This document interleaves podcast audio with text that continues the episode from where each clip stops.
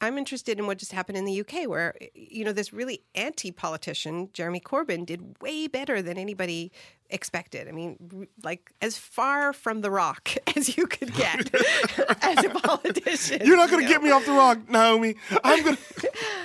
I look look if eh, if if the choices are The Rock and Joe Biden, I'm I'm I'm with you. Uh, I'm actually with you. But I think they're I think they're the choices might be that which is very frightening. From Topic and Earwolf, this is Politically Reactive. I'm W. Kamau Bell. And I'm Jesus Christ Doppelganger, Hari Kondabolu. This show where two comedians try to make sense of politics in America.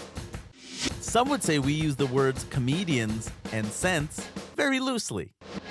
Today's guest is the acclaimed journalist, activist, and best selling author, and I would say woke white lady, Naomi Klein. Naomi Klein has authored several international bestsellers over the last two decades. Her 2000 book, No Logo, transformed the debate on globalization. Her 2007 book, The Shock Doctrine The Rise of Disaster Capitalism, challenged the way that people think about capitalism and austerity. And her 2014 book, This Changes Everything Capitalism versus Climate Change, debunk the myths clouding the climate debate. Essentially, capitalism isn't going to save us, it's going to dig us into a deeper hole unless we make lots of money, right? Right? We just need to make lots and lots of money. Yeah, you just got to put all the money in the hole. Yeah. And then you can be on top of the money. You could like yeah. Scrooge McDuck it. and we've caught Naomi right before she releases her next book. And I'm sure the resistance is going to love this, and we'll talk about that. It's called No Is Not Enough Resisting Trump's Shock Politics and Winning the World We Need. Naomi likes titles with a lot of words in them, just like I do in my book. In 2016, she was awarded Australia's prestigious Sydney Peace Prize. Here she is at the award ceremony. If we want to defend against the likes of Donald Trump, and every country has their own Trump, we must urgently confront and battle racism and misogyny in our culture and in our movements and in ourselves.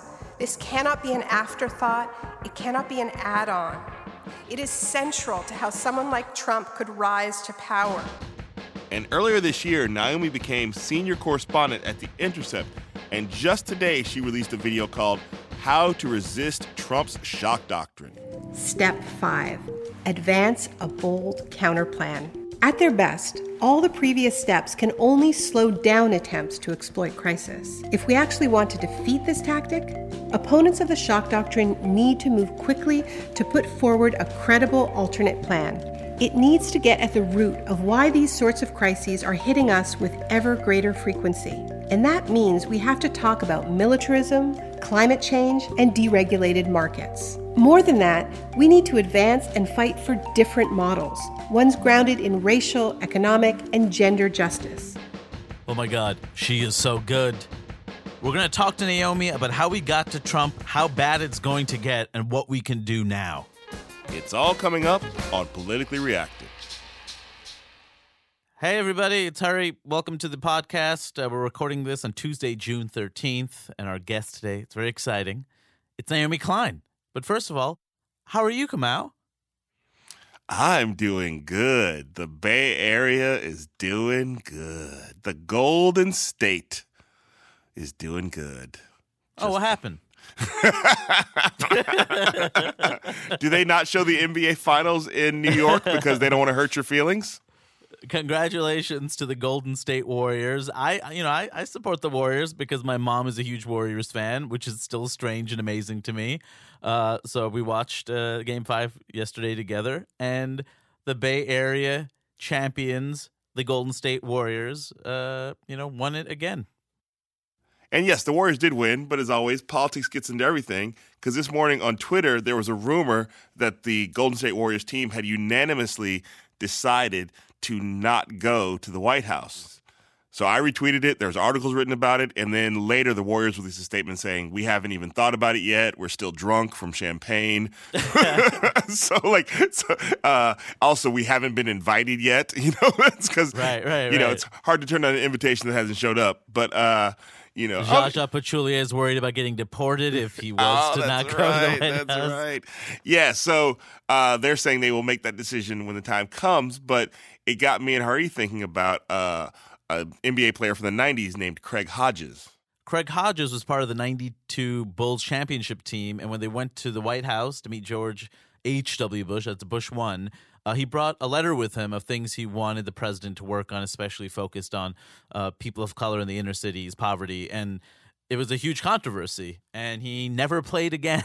Yes, so, no, not in the NBA. He started to play in leagues. Like one of his basketball teams he played on after that had the word shampoo in their name. So it was definitely not the NBA or any league in this country for a while for him.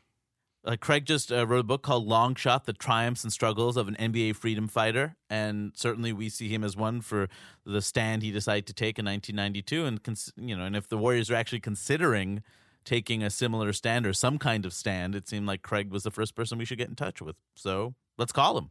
Yeah, and also let's talk some b-ball. He did play on the Bulls championship team with Michael Jordan. Yeah. You know that? yeah, remember the yeah, '90s? yeah. Remember the '90s basketball? Let's give him a call. We're honored to be with our guest, Craig Hodges. This morning, me and Hari woke up, saw the rumor that the Golden State Warriors were not going to go to the White House, and we both were like, Craig Hodges, let's call Craig Hodges. So thank you for being on the show. I appreciate you, man. I appreciate the work that you've been doing too, man. I watch it from afar. Keep up the good work, brother. Thank you. Thank you very much. Uh, I just want to let you know, as I said before, I did graduate from high school in Chicago, and I was there during the time you played on the Bulls, so I have a lot of memories of you uh, on those teams winning those championships. That's cool, man. We did. We were. The city was. The city was totally behind us, man. Yeah. And Craig, you should know that I, I grew up in New York City during the same year. So uh, this was Kamau's idea. yeah, man. We had we had some great times in the garden, man. yeah, I'm, I'm glad you had some great times back then, Craig. yeah, man. That's cool. Well, I mean, it looks like the Warriors, Craig, aren't going to be going to the White House, or maybe they will, but the rumor is that they're not going to. When you made the choice in 92 uh, to give a letter to George H.W. Bush, how did you get to that decision? Why did you si- decide to do it? What was in the letter? Like, well, and, and did well, anybody for- else know?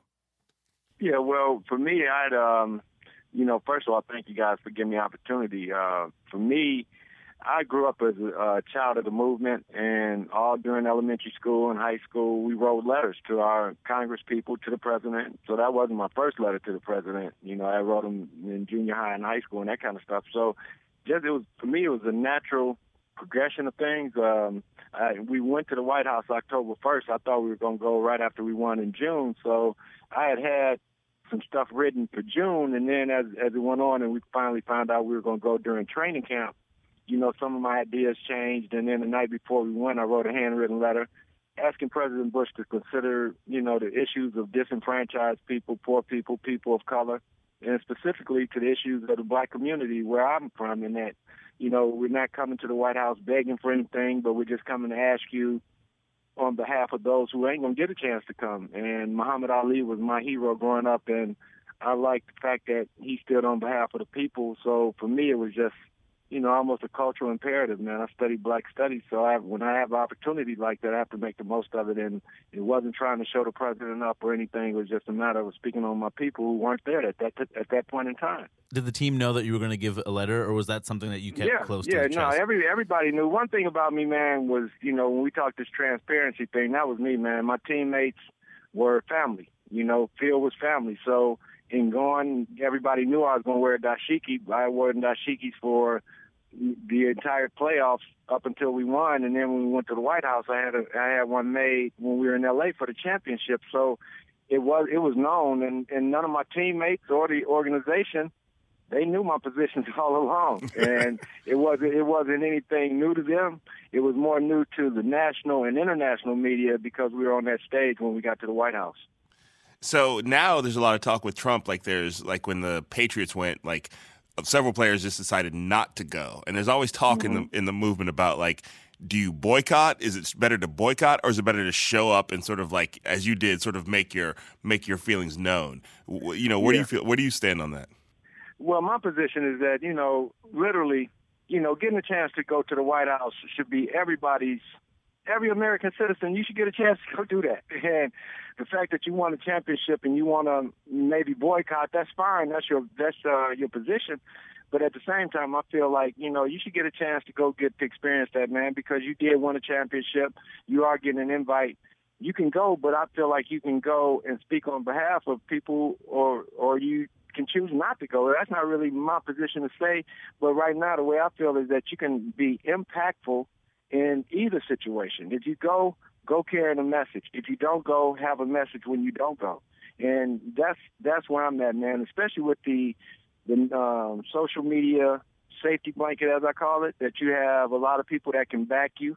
So what would happen if if, if all the players went to their social media and say, we're getting ready to go to the White House, and what type of grievances do you want us to take to the president? That might be a cool way to do it. You know, oh, it's wow. a lot of That's amazing. To, That's a great it would be a lot of, idea. It'd be a lot of ways to go about it, you know, as far as carrying a message of somebody than just yourself. And, you know, so for me, it's always been a thing, man. And that's why I feel like I was blessed to play team sports because I look at the movement as a team thing. It's not no one individual. And we saw that whenever we put up a leader, our leaders are assassinated. So we can't be no one thing going on. so we have to have we have to have this team team mindset where leadership is concerned. And I feel like those players, especially a player Steph Curry, Kevin Durant, I feel like if they go and they go with a, a particular message, man, these young folks going to honor that and going to applaud them for that. Then if you don't go, make sure you, maybe you have uh, some type of session where people are seeing it at the same time. I don't know, man, but it's we have to we have to come up with solutions, and everybody has their choice in making what solutions they feel necessary, man. I, I, you know, it's funny. I've read a lot about you, and I've, I certainly, like I said, I followed your career and know you know you're a political person. And I just, I, you know, it's funny. I had in my mind, I had remembered it as you not going, and it wasn't until today that I was like, oh, that's right. He showed a, he had a letter. Like you actually, right. you actually showed up with a letter. I think that's something people sort of think there's just sort of one thing or the other. Either don't go and have a statement, or go and be quiet and just sort of get your photo taken. Right. But I think I, I sort of totally forgot. Oh, there's the other way. Go with a statement or with a with an agenda. Yes, and with a, and with a message, man. And I think you know the message has to has to be consistent now, man. The the the amount of death and murder that's happening in inner cities across America, man, it, it's got to be something that's got to be done economically. It's, it's economics. If we take the economics out of Beverly Hills, pretty soon they're going to be fighting against each other. So it's a matter of us putting necessary resources where they need it, man, and let these young folks realize that we really care about them and not just lip service. In '92, Craig, I mean, that was the last year you played after you'd mm-hmm. given the letter uh, to right. Bush. First of all, do you feel like you were – you know blacklisted as a result? And also, do you think what's happening to Colin Kaepernick right now is another example of you know a, a league blacklisting a player for having a strong uh, political point? No question about it, man. And and that's the that's the sad part about being in 2017 and we still have the ability for a group of people to actually ostracize somebody from making a living for their families you know, when I was going through it, it was a thing where, you know, it was all speculative. It was always, man, Hodges he got sour grapes because he can't play no more, as opposed to, hey, man, let's look at it statistically. My statistics add up and, and, and range with the top ranking foul players in the league, so why shouldn't I get an opportunity? Likewise, it happened to Mahmoud Abdul-Rauf, who was probably at the prime of his career when he wouldn't do what they wanted him to do where the national anthem was concerned. Colin takes his knee, and now he, he's at the at the point of maybe losing over a five-year deal, $100 million. What could that impact inner cities across America centers across the world, what could you do with a hundred million dollar contract with this consciousness? And that's the part that to me is just crazy when you think that someone somewhere is sitting saying, Don't give him a chance because he wants to do good for people. That's so evil to me, man. And so we got a lot of work to do and I, I applaud Colin for taking a strong, courageous stance and I would hope that the NFL players union would back him up. You know, and that's the that's the that's the part that we have to really start to look at is those entities that we play we pay dues to that don't stand up for it because that happened to me. My the NBA Players Association wouldn't have anything to say in my position when I was going through it. So I I expect it to be the same with made with uh, the National Football League Players Association. But Harry Edwards, who has been a, a strong uh, proponent for what Colin is going through, has been doing a lot on his behalf. So hopefully the the executive director of the, the executive director of the players union would say something to the league about it. Yeah. Um, our last question, my last question. If you were allowed to enter the NBA three point shooting contest now, could you still win? This is the thing. Okay, for me, I could I could compete, but the competition would have to be just allow me, you know, just allow me to shoot in arenas. If I get to shoot in, a, in an arena environment as opposed to shooting in a high school, I could compete. So when I went back and competed, when they wouldn't let me shoot, I was shooting in high school arenas, man. It's a total difference. So when you go out there Oh. and, and, and you feel me, man, as opposed to shooting in a place that's is cavernous compared to some place that's like a hut. A Yeah. So you're saying You if they let so you this is- into if they let you into NBA arenas to practice, you could you think you could take the three point title? I could be in there with them. Well, we we are so happy that you were on the show. Happy for a couple reasons. Happy to, for you to speak about politics and sports and politics in general and how we can all show up with a political statement. It's not just about boycotting. And also, we're super happy to talk about basketball on this podcast. Our listeners don't want us to do it, but we're happy to talk about it. So thank you. That's cool, Yes. man. Thank you, man. Take care. Thanks, Greg. All right, y'all be peaceful. Thanks. Thank you. Oh my god, that was so great. I am so glad we did that. I knew it was going to be amazing, but that was just there was so much purpose in why he did what he did, and it's really inspiring to be able to talk to him.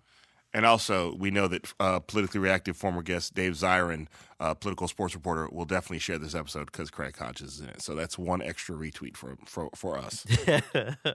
and before we move on to our interview with Naomi Klein, there's a little bit of business we have to discuss. So uh, many of you have hit us up on social media to ask us uh, our thoughts on uh, Bill Maher. and Who recently said the uh, N word on his television show? Wow. I got to get to Nebraska more. I, You're welcome. We'd love to have you work in the fields with us. work in the field. That's part of that. That's Senator. I'm a house nigga. No, it's it's a joke. Thank you. So yeah, so many of you have asked us our opinions on that. We actually talked about that in in our in an upcoming episode. It was the live episode we did uh, in San Francisco. Uh, so we do spend some time talking about that. But a lot of you who listen to this podcast know that we've been on this Bill Maher. Uh, how do we how do we say it on the show, Hari? I can't remember. Fuck Bill Maher. Yeah, we've been on the fuck Bill Maher train for a long time. So, and we thought, why don't we put together a supercut of the greatest hits of the times we said fuck Bill Maher or put Bill Maher down on the podcast? Let's listen. Let's do talk about the Bill Maher thing because on our show we have a sort of I don't know if it's a mantra that we say that it's stuck with throughout the show where we say fuck Bill Maher. Should we say our catchphrase? It's been a minute. Well, yeah, it's been a minute. What's our catchphrase? Oh, oh, it's uh, fuck Bill Maher. I believe that's our catchphrase. Uh, one thing I will say about Bill Maher, I know that the, the theme here is fuck Bill Maher, but um, but he, he just seems to be going descending more and more into this place where what motivates him is uh, hate toward the people who are saying, wait a minute, this is bigotry, or you don't hate all religions equally, and that, that's that's the part of it that I think really gets into territory that that's dangerous. Bill Maher was was really defending uh, Ann Coulter. he had Milo on the Bill show. He's been trash for like a really long time. So I'm like, yeah, he continues to be garbage. And everyone's like, I can't believe it. I'm like, that's his brand. His brand is trash. It's like, Yeah, actually, if you don't like the podcast, please listen to Bill Yeah, Maher. absolutely. I don't know why you're got- wasting our time with us. Yeah, I got no problem with that. Ch- ch- If you don't like me, you probably will like Bill Maher. That's totally legitimate. I don't have a problem with that. And based on what you wrote, I love the fact that listening to this is, is almost like fingernails to a chalkboard for 45 minutes. I like the fact it makes you feel bad. We were there for Islamophobia. We were there for misogyny. I was literally there for racism one day when I was on Bill Maher. Oh, yeah. Yeah, yeah, yeah. He wasn't nice to you at all. No, here's the thing about that that I think is so funny. That was the worst experience I've ever had on TV, and I interviewed the Klan. So to be fair to to uh, real time with Bill Maher, n- you know, giving not giving um, you know uh, a heinous person a spotlight every week. I mean, the show does do that every week because he's hosting it. Fuck Bill Maher. I don't know. Hashtag fuck Bill Maher, but hashtag don't fuck Bill Maher. yeah. exactly. Yes, yes, yes. Man, that still brings me so much joy. I'm glad we did that. That has not gotten old at all. No, so again, uh, in an up in an upcoming episode from the uh, Clusterfest in San Francisco, you'll hear our thoughts and Phoebe Robinson from Two Dope Queens thoughts and Lindy West, uh, past guest on Politically Reactive, her thoughts too. So uh, that's coming up on a upcoming episode. But we just want to let you know, yeah, we saw it, we heard about it. Uh, but now let's get to our interview with Naomi Klein. This is very exciting. Naomi Klein just uh, released a book called No Is Not Enough. We're about to interview her. This is going to be great. Oh, and one more thing, guys. We got t-shirts. You can finally get some of our swag. Go to podswag.com slash PR or podswag.com slash politically reactive. Buy a t-shirt. Let us know what you think. We had a lot of arguments about them. And what better way to segue to Naomi Klein than some blatant capitalism? Here's Naomi.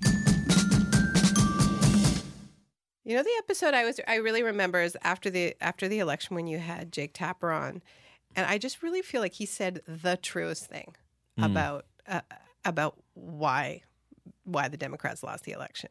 It was just like they did they have to make that much money? do you remember that? yep, I do remember that. Just like, can you, I wish you would say that all the time on CNN. I do remember that because I was like, uh, because when it was like the reason they lost, I was it was like a very pregnant moment. Like, what was it? What was it? And Yeah. that was not what I was expecting him to say. The truth. I yeah, know. the truth. Yeah, yeah, or just the truth. I hadn't even. Th- well, that's one a- of the truths. Yeah, one of the truths. Yeah, yeah, yeah. Um, but I remember it because I was in a camper van in Australia.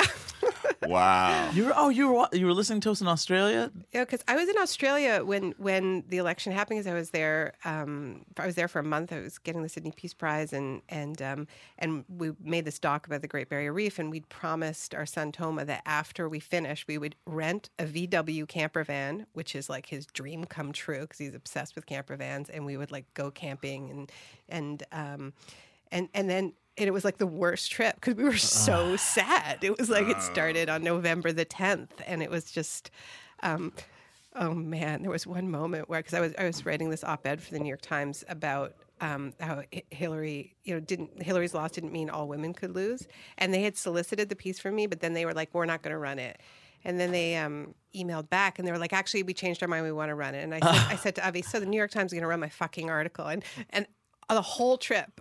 My four-year-old just kept going. The New York Times is running my fucking article. it was the first time he said "fuck." I so yesterday I had the privilege of um, interviewing you publicly uh, for the release of your book. Uh, no is not enough at Cooper Union, um, and I met your your son Tom. And the first thing your son says to me is, "You tell jokes." And I wanted to tell him it depends on who you ask, but I like the fact he was like, I, clearly he pays close attention to everything that is being said. Yeah, I have to be very careful around him, and I'm not. But at Yeah. the same time, like a kid that's talking uh, about like democracy and justice and environmentalism at four, there are worse things. Yeah, I don't know if he's actually talking about that. he was talking. He was uh, talking about the fact I had explained that it was possible for someone's job to be to tell jokes, and he found that really exciting. Yeah. Uh, ask. Uh, can you explain that to my mom as well? It would be very. happy to. Yeah, that job sounds starts exciting when you think about it, but then 10, 15, 20 years in, it's like it's man, like I should have really studied in college. right. Another joke. Well, uh, we'll let's move right on into this interview. Thank you for coming today. Very happy to be here. I love the show. Yes, yeah, we, we we we could have tested you, but let's let's move to the problem at hand. Maybe when things get better, we can test you about all the episode knowledge. Uh, so I just want to start with this. You have very famously written before your new book three books about basically warning us how bad things could get if we're not careful. And things got that bad. so, are you mad that more people didn't read your books? Um, you know, I feel I feel really lucky that that as many people read them as did. Um, I, you know, there is one book I wrote called The Shock Doctrine that I, you know, I I guess I did feel like it's important that people take a look at this book in this moment um, because I think we have to be prepared for for uh, for how the Trump administration would exploit a shock. Um, but you know, I don't know. Like I, I, the whole idea uh, that that Trump is a shock, I think is it's it's just gives people this plausible deniability you know? It's just like well if he's a shock then he has nothing to do with us. He has nothing to do with Mm. the culture. He's like a martian from outer space you know? So i have i have been writing about many of the trends that led us to this moment and but so have many many people you know? I mean trump's products aren't made in america but trump is made in america. Like Mm. he is a made in american product. I mean, can you talk to us about what the shock doctrine is for people who are unfamiliar with uh, with your earlier book?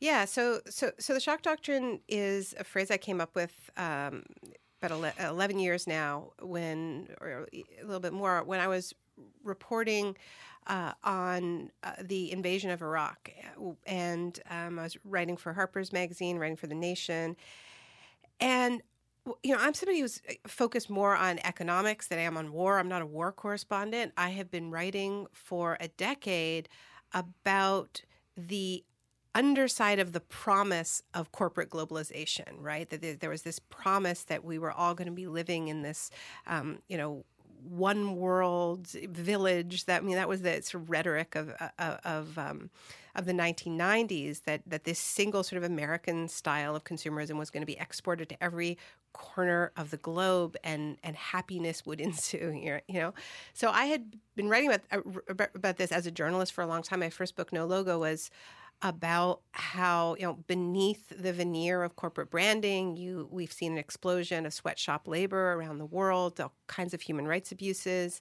um, and and you know a kind of aggressive marketing that was really waging war on public space on the public sphere everything was being taken over by marketing including schools you know where little kids go and and so so that's what um, I, I had been writing about. But the reason why I, I was focused on Iraq was that this very radical idea about how you should organize an economy, privatize everything, deregulate everything, create a kind of corporate utopia. That vision was imposed on Iraq under cover of war. Um, and I called it the shock doctrine because the, sh- the, the, the shock of the invasion, which was branded shock and awe by the U.S. military, and it even had its own logo, you know, on all, all the all the networks. Um, you know, it was designed to be as disorienting as possible for Iraqis, and um, then in this window of disorientation after the invasion, of the window of emergency, for forget disorientation. I mean, people were fighting for their lives. Um, they the the U.S. Uh, under the leadership of, of a guy named Paul Bremer, who was the U.S. Mhm. appointed envoy in in Baghdad's Green Zone, imposed what is called economic shock therapy, rapid fire privatization of Iraq's economy. Uh, the plan was to get rid of you know subsidies for basic goods, to oh, have absolute free trade. Uh, Paul Bremer famously stood up, stood up. He used to wear his uniform was like he'd wear a business suit and combat boots, right? And that was like that's the uniform of the new economy. And he said Iraq is open for business, and this was just like a month after the invasion. So I went there to These cover like the the, economic the ghosts side of of it. demons past. Like I, I had forgotten about Paul Bremer for a brief moment, and it's like there he is. But you know what? Trump is a lot like Paul Bremer. You know, it's like with the signing of the executive orders and just kind of um, just cloistered in, in the White House. I, I- you know, I, I feel like his governing style is, has more in common with Paul Bremer than many U.S. presidents Right. before him. He should start wearing combat boots with his business suit. So that's what the shock doctrine is: using using shocks to impose economic shock therapy. And you know the the history I told in the shock doctrine, which begins with uh, the overthrow throw of a democratically elected government in in Chile, uh, the, uh, the socialist government of Salvador Allende, and then turning Chile in the 1970s into a laboratory for uh, what is now called neoliberalism. But this was really the first country where these policies were attempted in the aftermath of this shocking coup, uh, the death of Salvador Allende, the, the, the uh, U.S. backed coup, and then. Um, the, the all of these economists who'd been trained at the University of Chicago were handed control over the economy and they privatized the school system, introduced a voucher system. Betsy DeVos would have been very pleased with it. Um, and, uh, they, you know, they privatized very rapidly Chile's economy deregulated, created all kinds of bubbles that then burst. Um, Milton Friedman was an advisor to, to, to Pinochet.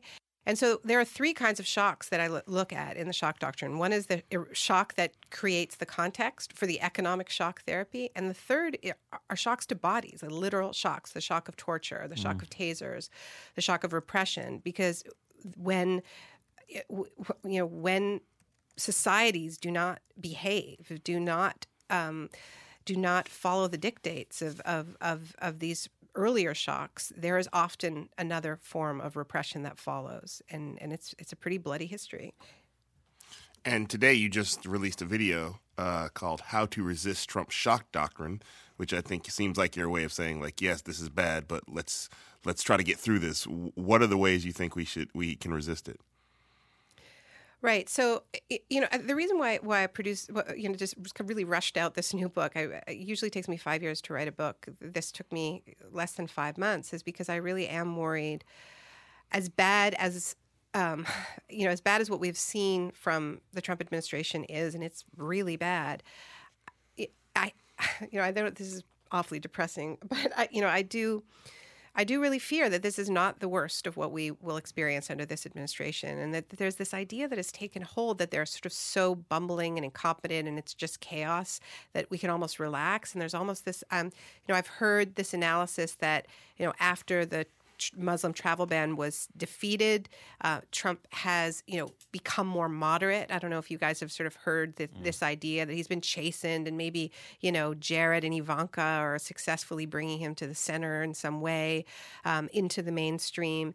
And I just don't think that's true. Uh, And, and what and what I'm really worried about is that the policies that they're introducing are, are creating conditions where shocks are more likely, right? I mean, they they're getting rid of Dodd Frank, which is the the legislation that was introduced after the 2008 financial crisis to prevent another such crisis. Um, so, you know, when you do that, it's easier to have market bubbles inflate and then burst, and then, you know, uh, ha- have bank bailouts that create economic crises that would then, you know, be the pretext to privatize Social Security, to privatize the school system, to tick off things on the toxic to do list that they haven't been able to do yet.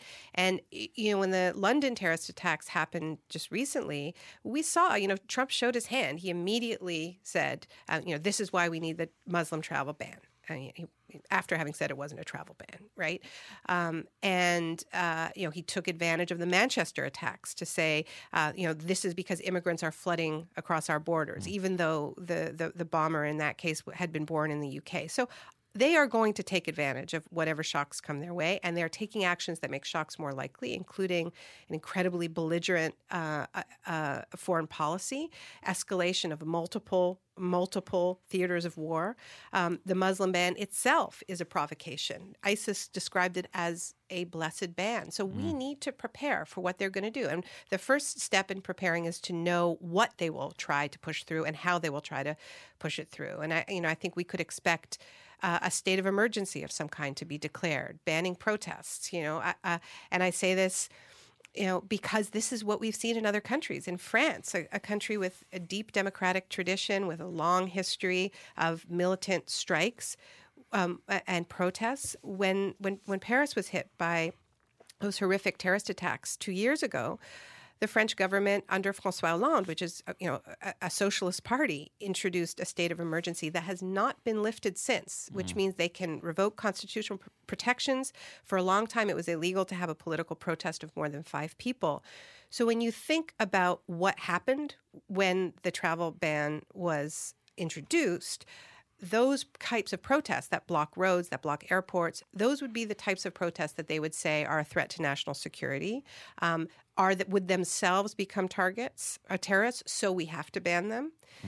And so what I'm saying, you know, in this in this little toolkit for shock resistance is it's so important in that moment when they're trying to take away people's right to protest, their right to free speech, for there to just be strength in numbers. It can't be left to the most vulnerable communities. It can't be left to um, immigrant communities to defend their rights because there there th- there will be extreme repression. It has to be the types of numbers we saw come out for the women's march, right?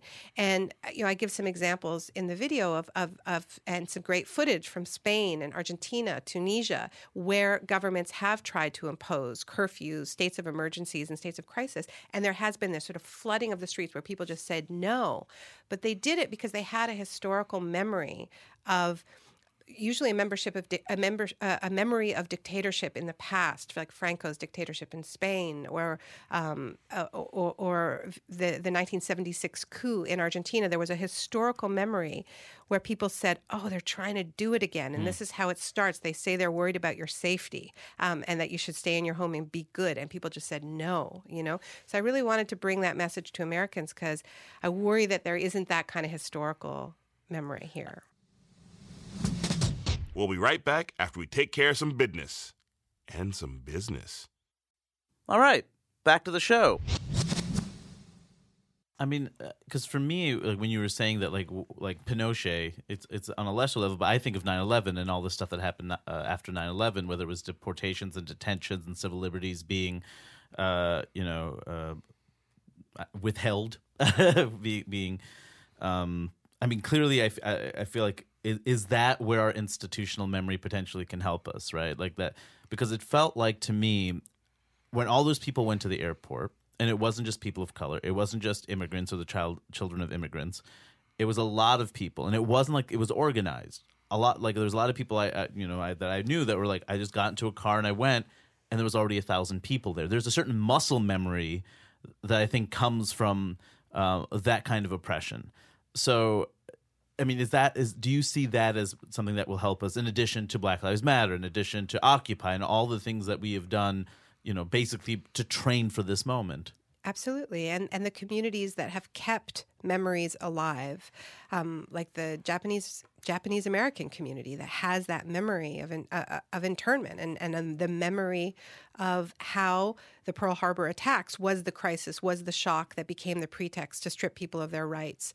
Um, you know, I think the Latino community has kept alive the memory of how the Great Depression and the and and and the hardship of the Great Depression was the pretext for mass deportations of Mexicans uh, um, during the Great Depression.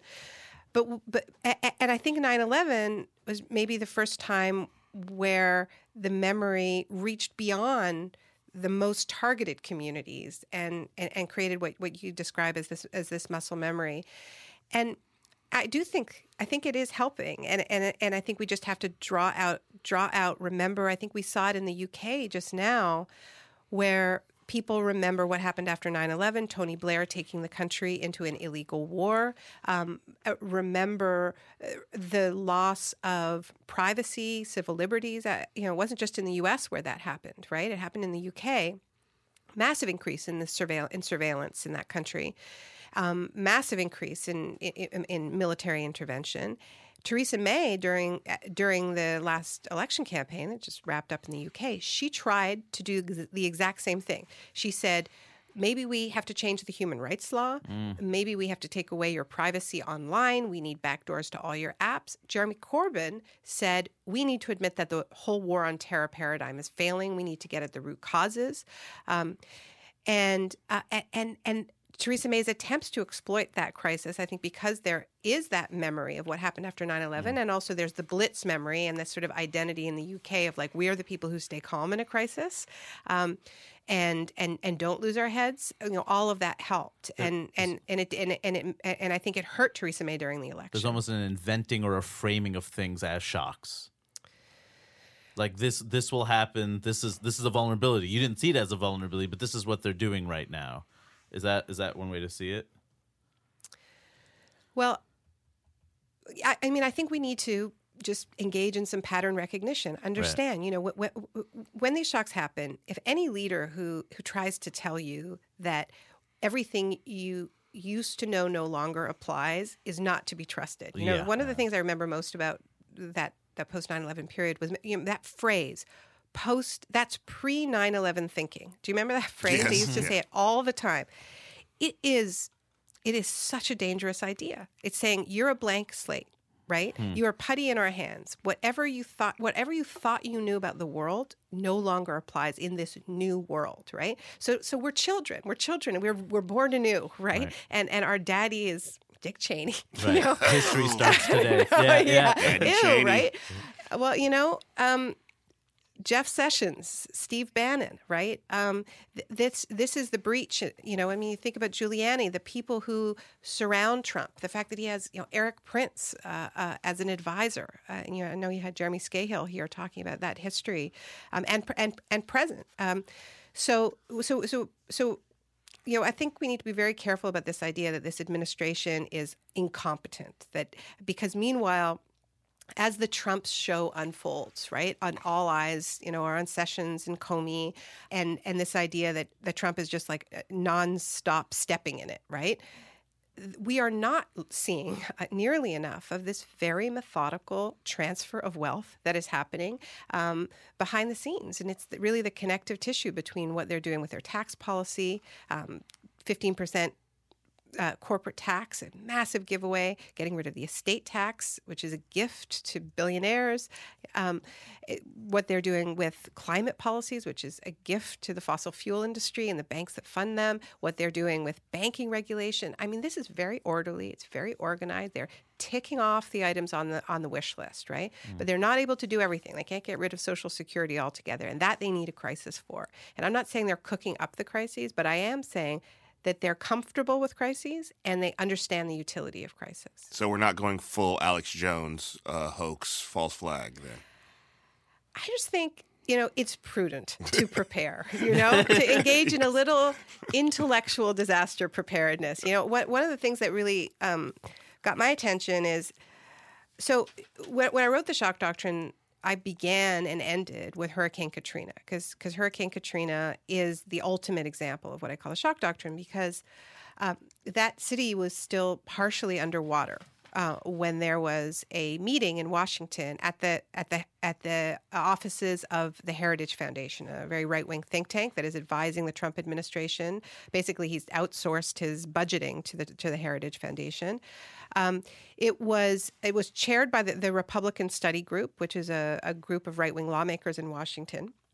And they came up with a wish list of what they called free market solutions to Hurricane Katrina. Privatize the school system, you know, get rid of public housing, with replace it with mix, so-called mixed-use housing, uh, create a tax-free free enterprise zone, build more oil refineries, drill for oil in the Arctic National Wildlife Refuge. It's an incredible document because it's like here you have this disaster that was created uh, by the intersection of heavy weather linked to climate change, warmer oceans, stronger storms, intersecting with a weak and neglected public sphere. The levees were not fixed, they were allowed to, to crumble. FEMA couldn't find New Orleans, apparently, for five days, mm. um, overlaid with institutional racism at every level. So, so, the, so the, the victims of that were blamed, called looters, animals on Fox News, right? That was the toxic cocktail. And the so called solutions that, that were cooked up at the Heritage Foundation that night um, what were let's get rid of the public sphere altogether and let's drill for more oil and fuel climate change, right? And the, and and so when when Trump appointed uh, Mike Pence as his VP, I thought where do I know that name from? And what I remembered was his name was at the bottom of that list because he was chair of that meeting. He was chair of the Republican ah. Study Group. So, you know, all I'm saying is just like look at these look at look at their history look at what they've done in the past look at how they made their money you know?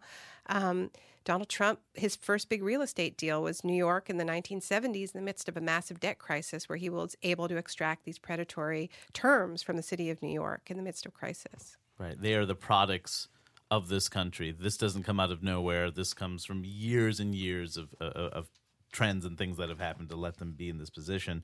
We talked briefly uh, about um, about what we can do. And I think Kamau, you had a question. Yeah, because because I think one thing I think of when when you know, and you mentioned other communities that have dealt with this and have a sense memory of this, like the Latino communities and certainly the Black community does, is that on the left, whatever that means right now, there's sort of two discussions happening, and there's like the uh, things are going to get so bad, things are going to get so bad, and then there's like the left that's like communities like the south side of Chicago or the west side of Chicago or the Mission District in San Francisco in large part or other neighborhoods and city where they're like things have already been bad, you know? Yeah. And I mean, it's yeah. famously, it was like that SNL sketch that Chris Rock and Dave Chappelle did, where the white people in the room were like, "Oh my God, what are we gonna do?" And they're like, "Oh, is it you, you scared now?" You know. So how do we Yeah. have that conversation? How do we make sure that we're in that when sort of people who are basically living somewhat comfortable lives or something afraid of how bad they're going to get that they're thinking about the people who've already been living this horrible America? Well, I think we there have to be movements that are led by the people who are most impacted and carry that memory and that knowledge with them uh, because it's their lives and it's the stories that they grew up with. I think it makes it, it makes a huge difference.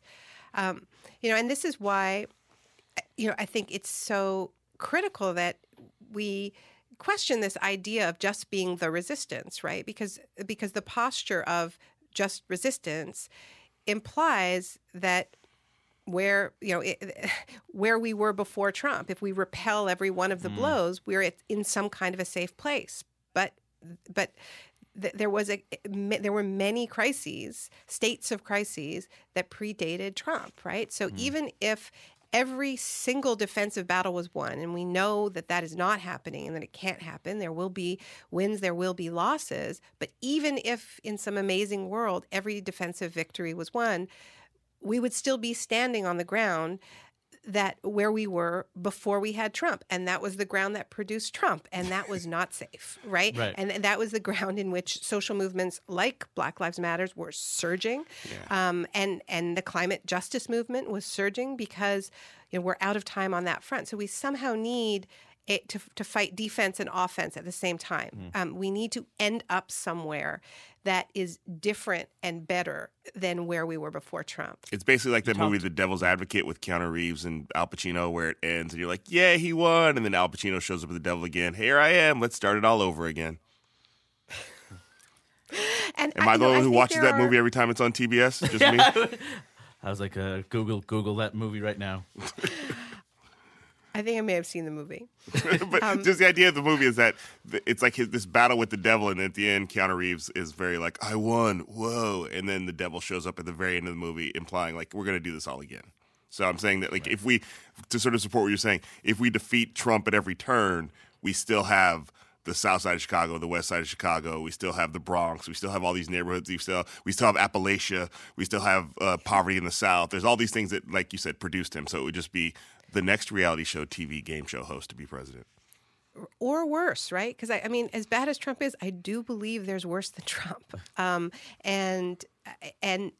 And, and this is why it's I think it's particularly worrying. You know, one of the I think one of the threads that created Trump is is this idea that billionaires are going to save us, right? That we Mm. can outsource the world's problems to benevolent billionaires who um, who because they made a whole lot of money in one area uh, you know are, are some sort of magical creatures who automatically know how to fix everything. Like Right. take bill gates you know he seemed knew a lot about creating a quasi software monopoly. I will give him that you know?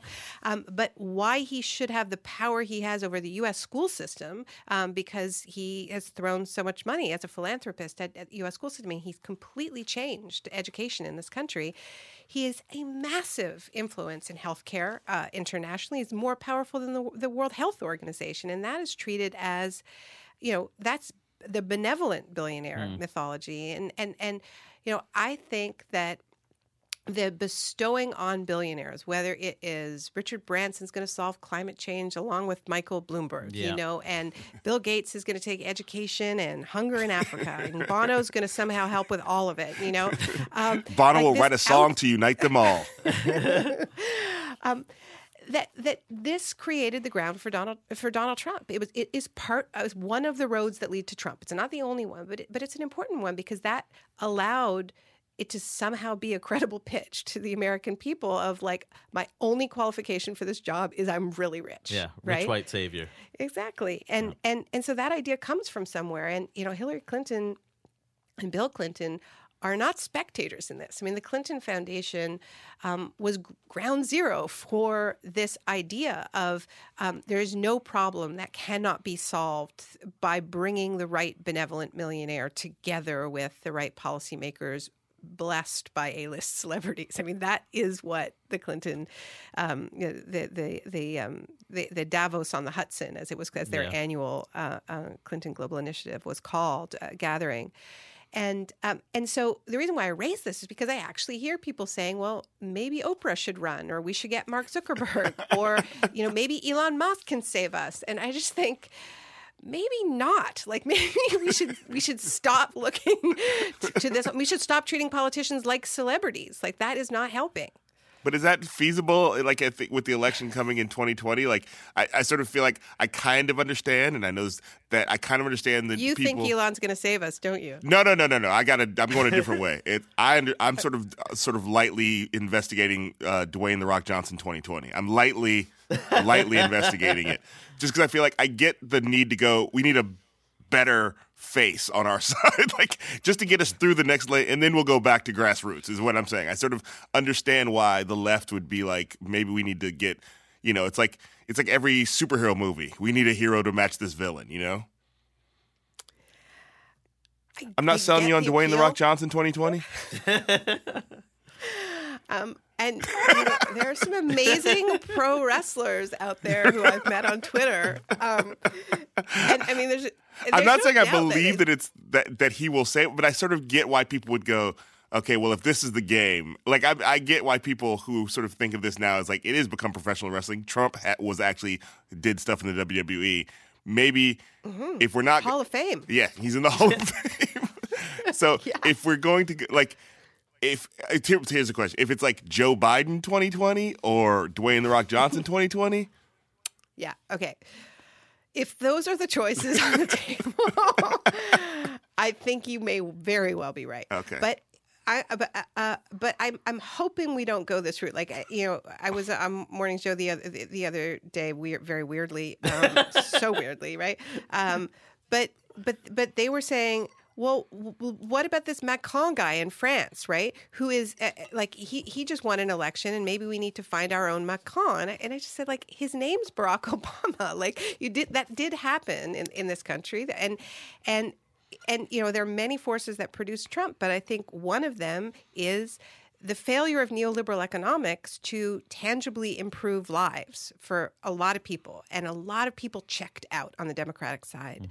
Um, so you know, I'm I, I'm interested in what just happened in the UK, where you know this really anti-politician Jeremy Corbyn did way better than anybody expected. I mean, like as far from the rock as you could get as a politician. you're not going you to know? get me off the rock, Naomi. I'm going. to...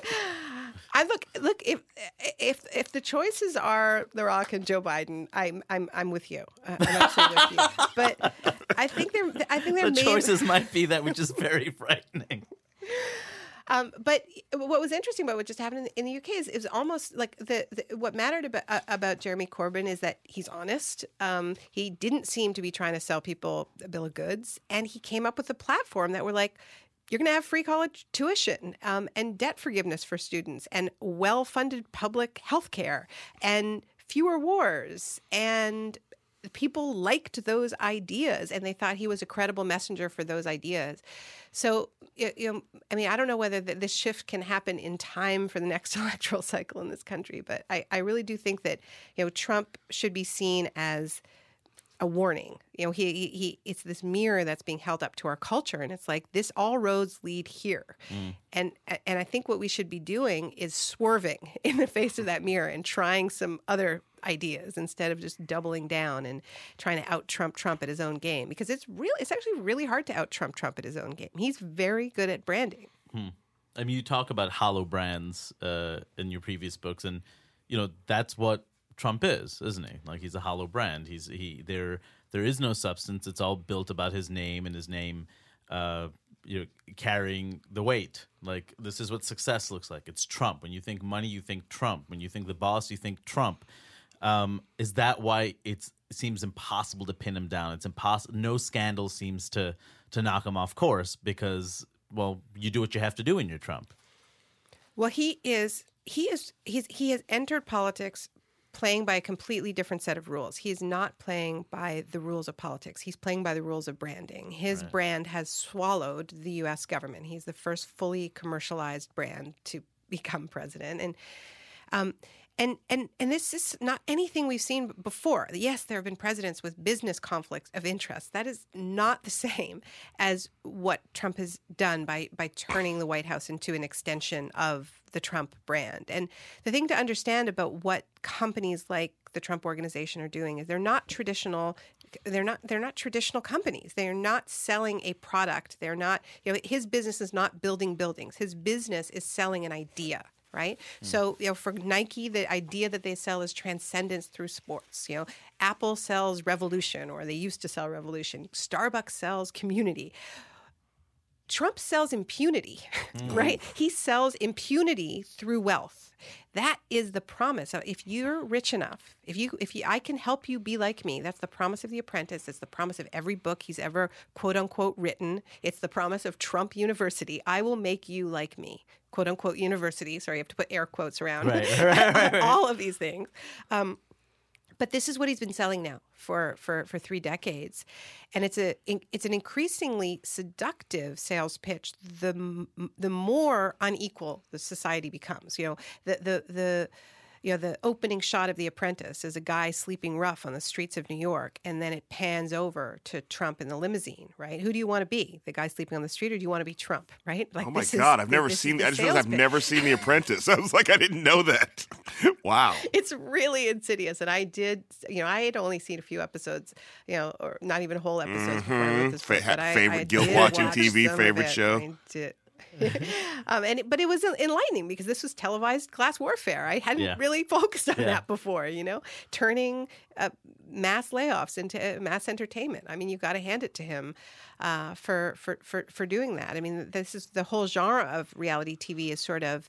Um, you know, it's kind of capitalist burlesque, right? Right. Like you've got a group of people who you you train to turn on each other for a pot of gold at the end. But before The Apprentice, there was some pretext that they were doing something else, like competing on an island. Or there was, there was something else going on. But then Yeah. Trump was just like, "No, this is about capitalism, and I'm the ultimate capitalist." I can only imagine what you think of Undercover Boss. Um, the, uh, well, I'll come back to that. Okay, but just to answer Next the time you're question, on, right? we'll, we'll go through all the The prob- capitalistic reality shows: Shark Tank. Oh, Tank. Let's do that. But so, the, so the problem is, you know, if he had a brand with morals and he was playing by the rules of branding, Right. um, then there, then it would be easier to hold him accountable. But because he designed a brand that is all about what you can get away with if you're rich enough, you Right. think about what he said on that Access Hollywood tape. You can grab him, you know, Yeah, if yeah. you're rich enough, if you're if you you know if you're a celebrity, you can get away with it, right? Um, so that's what he's been selling, and so everything he gets away with, every every scandal um, that he gets away with in office, is reinforcing his brand. It doesn't make his base turn on him. It makes them identify with this aspiration of the all powerful boss. Right. And you so you're saying that like his brand was being a piece of shit. Be a piece of shit to get you where you want to go. So why are we surprised he's being shitty? Everyone's like, yeah. Be careful, yeah, Hari. that's That right. got a guy I know fired from CNN. Same. oh man. I mean, yeah, I mean that moment on the campaign trail where he said I, I could shoot someone on Fifth Avenue, right? He Yeah. he knows exactly what's going on. But there are ways to hurt his brand. That's why he gets so upset by you know the President Bannon memes and the you know the, the you know if you if if people start saying he's not the boss, that gets his attention, right? Right. Um, uh, you know, but but being a mean boss or a bad boss or you know a lying boss, that he could care less about that. Because we mean, all want to be a jerk. Is I mean, on some level, that's what he's selling. Oh, I wish I could be a mean boss. I wish I could shoot and people. still win. In the book, you talk about, um, you know, how bad this could get. Whether it's climate change, I mean, we just recently pulled out of the Paris Accords. Whether it's, um, you know, whether it's if there is another terrorist attack, whether there's a financial crisis, how those shocks could potentially lead to far worse than where we are right now. Uh, there are so many terrible possibilities that could happen. But before we go, I mean, wh- where is the hope? Where are we? Where are we going? What do we have to do? Because I know you talk about people's platforms in the book. You talk about intersectionality. Can you tell us wh- what do we do? Where do we go? Right. So I mean, the reason why I, I, I called the book No is Not Enough is because I've been covering these shocks and crises, and I've seen societies come together and say no to attempts to exploit shocks and crises. Um, they can slow. You can slow it down um, in, in those moments. But but if if there isn't an alternate plan, if if you aren't putting forward another idea, you know of how to rebuild New Orleans in the interest of the people so that we don't aren't hit by by shocks like this in the future you know turn New Orleans into a model of a just green transition, um, create huge numbers of local jobs.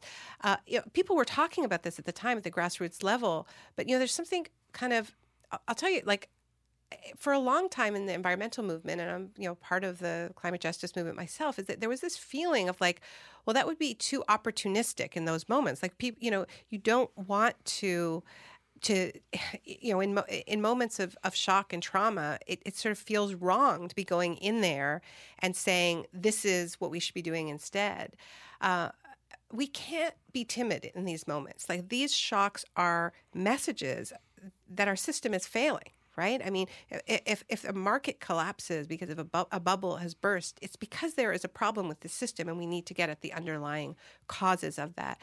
Um, so yeah, I think in this moment, what one of the things that that we need are, are is more leadership from below. And, and there are examples of this the the movement for black lives vision for black lives. It is a people's platform. It's a it's it, it is a vision for a different kind of economy. It is not just addressing police violence, although it is addressing that. I mean, it is calling for reparations for slavery and Jim Crow. It is calling for a fair tax system.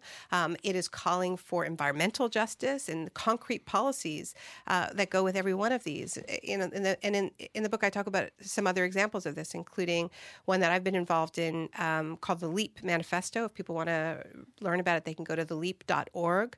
Um, we came drafted this this people's platform that basically is, is, comes from the standpoint of we live in a time of overlapping crises. They're all urgent. There is no use in playing my crisis is bigger than your crisis. They're mm. all urgent.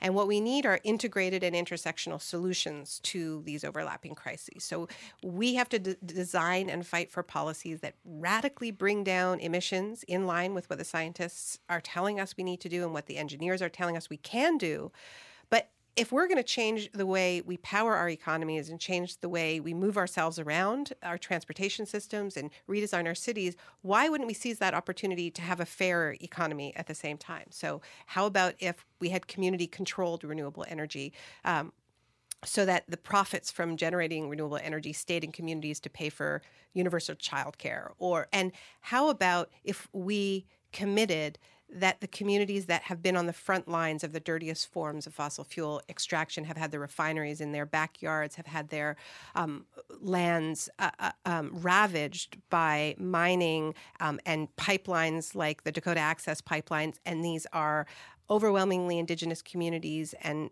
other communities of color must be first in line to own and control their own renewable energy project. They shouldn't have to do it by Kickstarter and going to foundations. This should be government policy. It should be tax money as a drop in the ocean of what we call energy reparations. Um, so this is just one example of uh, of the the you know I, what I think needs to happen, and there's lots of other uh, people saying the same thing. I mean, I don't claim to have figured this out on my own. Um, I, I think there's a a moment where on the left we're seeing a revival of the utopian imagination, right? Mm. For uh, which is has really atrophied. We haven't we haven't been very good at at talking about the world we need. When we wrote the Leap Manifesto, we had this meeting of sixty movement organizers, and it was like we like we realized we'd never done this before. Like we'd come together to say no to all kinds of stuff. No to this free trade deal, no to that politician, no to this policy, no to this security law, whatever it was but we but but but but here we were in a room and we're like well what do we want? What do we actually want? What does mm-hmm. the world look like when we win? And it was like scary. Like we had not said some of this stuff out loud. And it was like it was it was hard uh, but it was an incredibly rewarding process. And i think we need to in these times when we absolutely have to be resisting and we absolutely have to be saying no um, and we have to be running candidates and we have to be doing all of that right. i think we also have to save just a little bit of space to dream about yeah. the yeah. world that we want instead because that's when it's going to keep people in the fight you know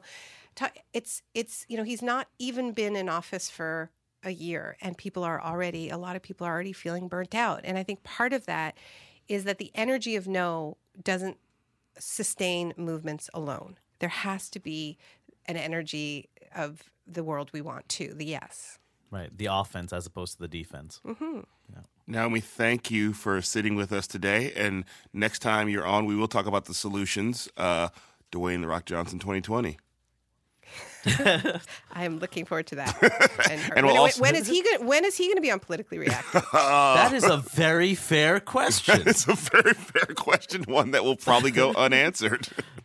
I said we start bringing in other professional wrestlers to call him out, and then we'll get Dwayne the Rock Johnson. I think that's how we play. it. I've got a few who follow me on Twitter. Do I- you yeah, actually? I do. I do. Some of those dudes are follows you on woke. I get some MMA people Yes. following me too. Yeah. What? I'll, I'll tell you after. Yeah. Okay. All right. You'll help us Wait build. a minute. There's someone following me with f- five million followers. What's going on? Yeah. That's amazing. That is amazing. Yeah. Well, thank you again, and we'll also go over your favorite uh, capitalistic reality shows next time you're on too. So, thank you for Yes. Yes. thank you for joining us today. to that. Thank you. Naomi. Bye. Hari, what'd you learn today? I heard that Naomi Klein, who listens to our show regularly, which should be on every advertisement of the show, uh, thought that Jake Tapper said the truest thing about why the Democrats lost on our show, which is amazing. Yes.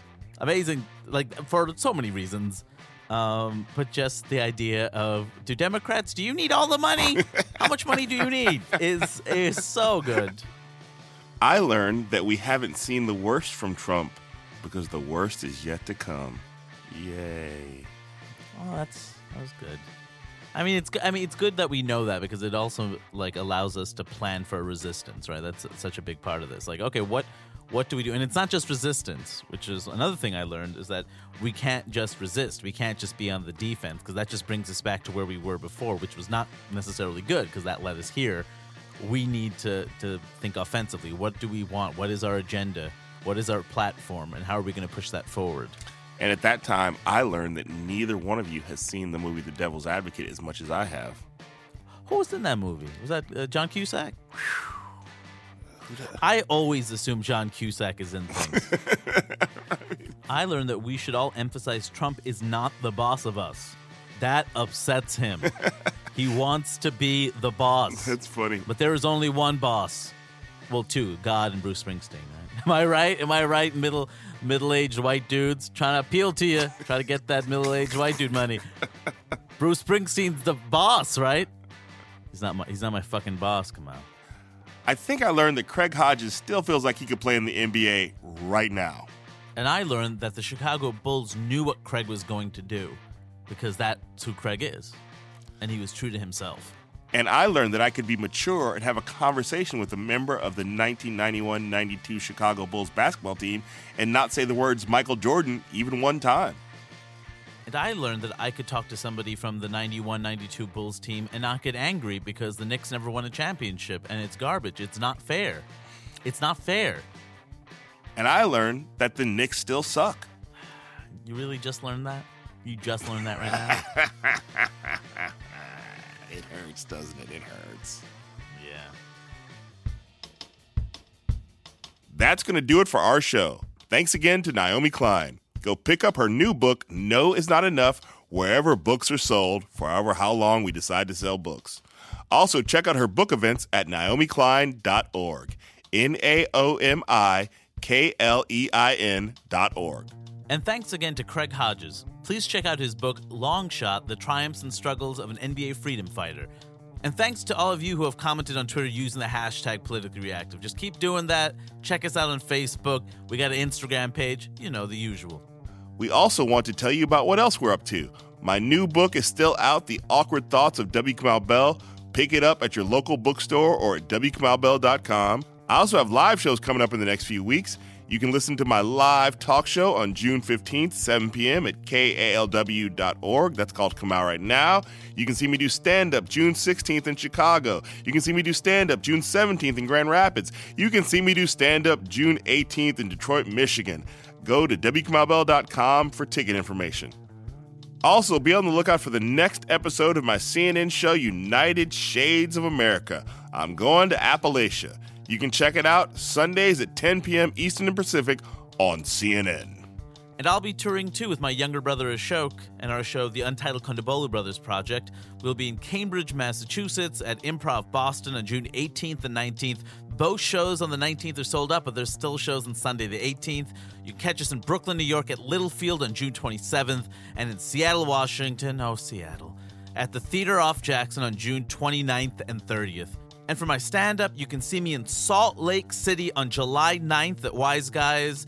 You can see me at July 12th in Phoenix at Stand Up Live and July 13th through the 15th at the Denver Comedy Works. And then later in the summer, August 18th through the 20th in San Diego at American Comedy Company, August 24th to the 26th in Philadelphia at Helium Comedy Club, and finally, August 31st to September 2nd at Vermont Comedy Club in Burlington. The internet should tell you how to get to those, harikondabolu.com or Google or whatever else it takes. But yeah, you'll find me. You'll find me. Politically Reactive is a production of Topic and distributed by Earwolf. Our executive producers are Lisa Langang and Lital Malad. The show is produced by Max Jacobs, Laura Flynn, and Erica Moo. Thanks to extra help from Phil Circus. The show is engineered by Dan Galucci. Also, give us a good rating on iTunes. It really helps send the word out about the show. I'd go with five whole stars. And thanks as always to Brontez Purnell for providing music for the show. Thanks for listening to Politically Reactive.